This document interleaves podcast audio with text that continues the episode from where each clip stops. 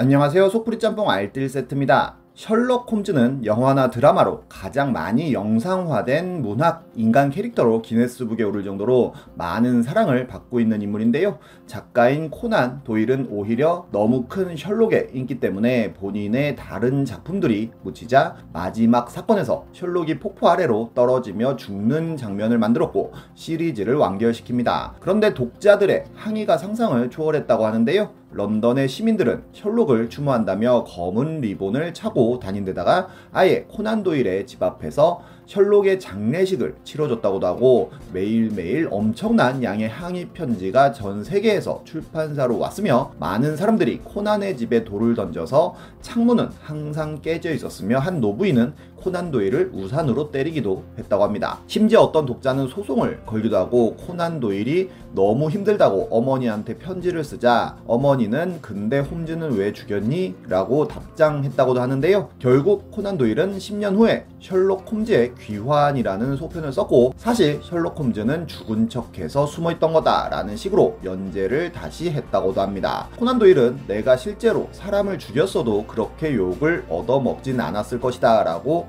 했다네요. 우리나라에도 연민정으로 큰 인기를 모았던 이유리가 촬영 중 욕을 먹기도 하고 사랑과 전쟁에서 남의 남자를 많이 뺏는 역할로 나왔던 민지영 씨도 목욕탕 같은 데서 물 묻은 손으로 아주머니들한테 맞았다고도 하는데요. 이번엔 이렇게 무언가에 과몰입하다 보면 생겨나는 일들을 모아봤습니다. 그럼 한번 볼까요? 첫 번째는 황금귀 과몰입입니다. 더 좋은 소리를 듣기 위해 모든 것을 바치는 분들이 있는데요. 남들이 들을 땐 똑같은 소리일지라도 이분들이 들으면 미세한 차이를 잡아낼 수 있다고 합니다. 이분들은 더 좋은 소리를 듣기 위해 정말 많은 노력을 하는데요. 우선적으로 스피커와 앰프 같은 기본 기기에 큰 비용을 쓰는데 여기서도 만족을 못하면 다른 방법들을 찾는다고 합니다. 케이블의 재질이 음질에 영향을 미친다고 하여 더 좋은 케이블을 사용하는데 99.999% 순도의 무산소 동선이라고 하는 케이블을 사용하지만 이로도 만족을 못하는 분들은 99.9999% 99.99999%의 선을 찾아서 설치를 한다고도 합니다. 심지어 PC를 활용하여 듣는 분들은 컴퓨터의 파워가 싱글 레일이냐 멀티 레일이냐에 따라서 음질이 달라진다고 하고 랜 케이블 역시도 청음용 케이블을 사야 한다는 주장도 나오는데요. 하지만 그래도 만족하지 못한 분들은 다른 요소들을 또 바꾸기 시작하는데 스피커에서 일어나는 진동이 음향기기에 영향을 주면서 음질이 변한다고 하여 스피커에 스파이크를 설치하고 바닥에 재질이 중요하다며 돌판 같은 걸 가져와서 깐다고도 합니다. 케이블의 진동을 피하겠다며 케이블 받침을 쓰기도 하는데요. 심지어 컴퓨터 부품의 진동에 따라 음질이 달라진다고 하여 음감용 램을 따로 팔기도 하고 음감용 SSD까지도 판매한다고 하네요. 음색뿐만 아니라 영화의 화질도 달라졌다는 후기가 올라오기도 했습니다. 이런 분들을 타겟으로 한 제품들도 많이 나오기도 했는데요. 퀀텀 파워칩이라고 붙이기만 하면 음질이 좋아진다는 스티커가 나왔는데 자그마치 양자 역학을 이용한 독일의 최첨단 과학 기술이 담긴 스티커라고 합니다. 케이블은 물론 스피커, 휴즈, 콘덴서 등등 어디든 붙이기만 하면 된다고 하네요. 재미난 사건들도 있는데요. 스위스의 골드문트라는 오디오 회사는 스위스답게 정밀 가공하는 것으로도 유명한데 스피커 하나에 몇 억짜리가 있을 정도로 오디오계에서는 에르메스 같은 존재라고 합니다. 그런데 골드문트에서 1600만원짜리 CDP를 판매한 적이 있었는데 누군가가 구매해서 분해를 해보니 파이오니어에서 16만원에 파는 CDP와 똑같은 기판이 들어있었다고 합니다. 골드문트 대표에게 이에 대해 물어보니 고객들은 우리의 지식에 돈을 지불했다며 사람들이 소리를 들어보지도 않고 비판한다고 말했다고 하네요.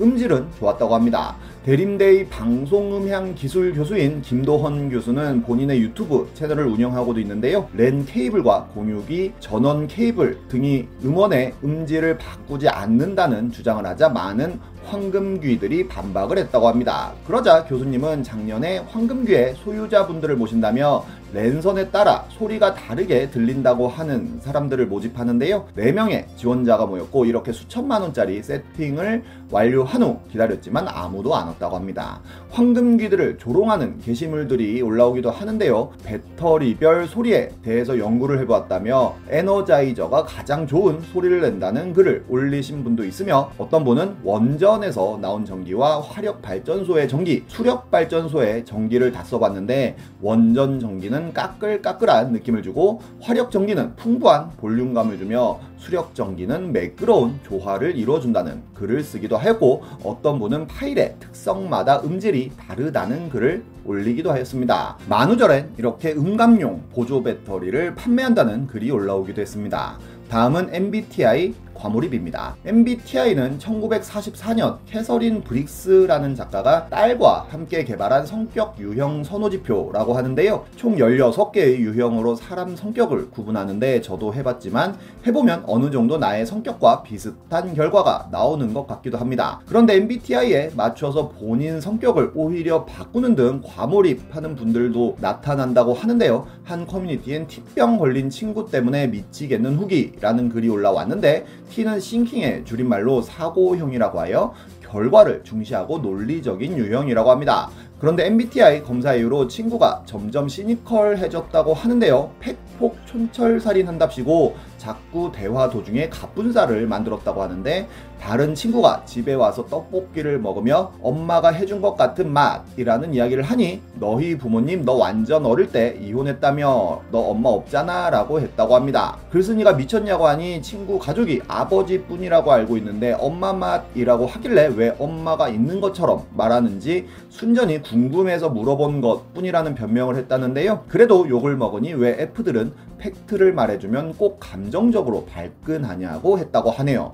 정말로 주방과 홀에서 일하는 알바를 뽑으면서 MBTI 유형을 필수로 기재하라는 식당이 나오기도 하고 몇몇 회사들 역시도 아예 처음부터 MBTI를 보고 뽑는다는 공지를 하기도 했는데요. MBTI 유형별 목걸이까지 판다고도 하네요.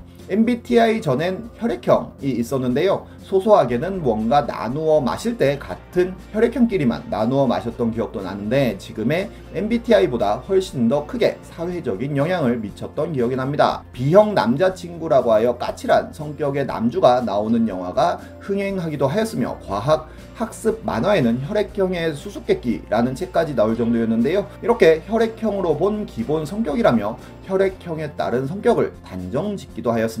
미혼 여성의 60%가 기피하는 혈액형이 있다는 조사를 하여 B형을 가장 많이 기피한다는 기사가 나오기도 하고 역대 대통령들의 혈액형을 조사하여 각 대통령들의 성격과 결부시키기도 했는데 O형이 통큰 스케일이라며 가장 대통령에 어울리는 혈액형이라는 이야기까지 합니다. 심지어 A형은 사무직에 O형은 영업직에 맞다는 기사까지도 나오는데요. 워낙 어렸을 때부터 이렇게 혈액형에 대한 이야기들을 많이 들어서 그런지는 몰라도 저도 모르게 그 사람의 혈액형을 알면 성격 이렇겠구나 하는 선입견을 가지는 것 같기도 합니다. 예전 골목 식당에서 조보아가 사람만 보고 혈액형을 맞춘 적이 있었는데요. 보통은 다 웃고 넘어갔지만 여기에도 과몰입하신 분들이 있었는데 혈액형으로 성격 나누는 걸 방송에 내보내도 되냐고 문제를 삼은 것입니다.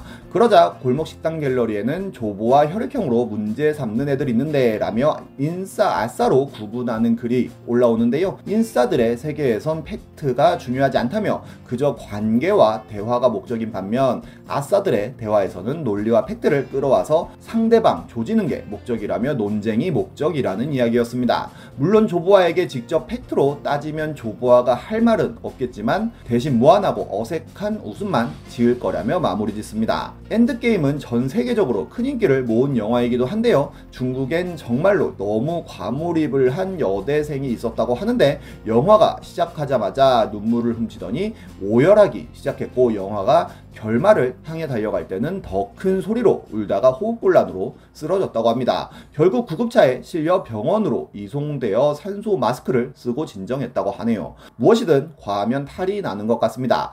지금까지 속풀이 짬뽕 알뜰 세트였습니다.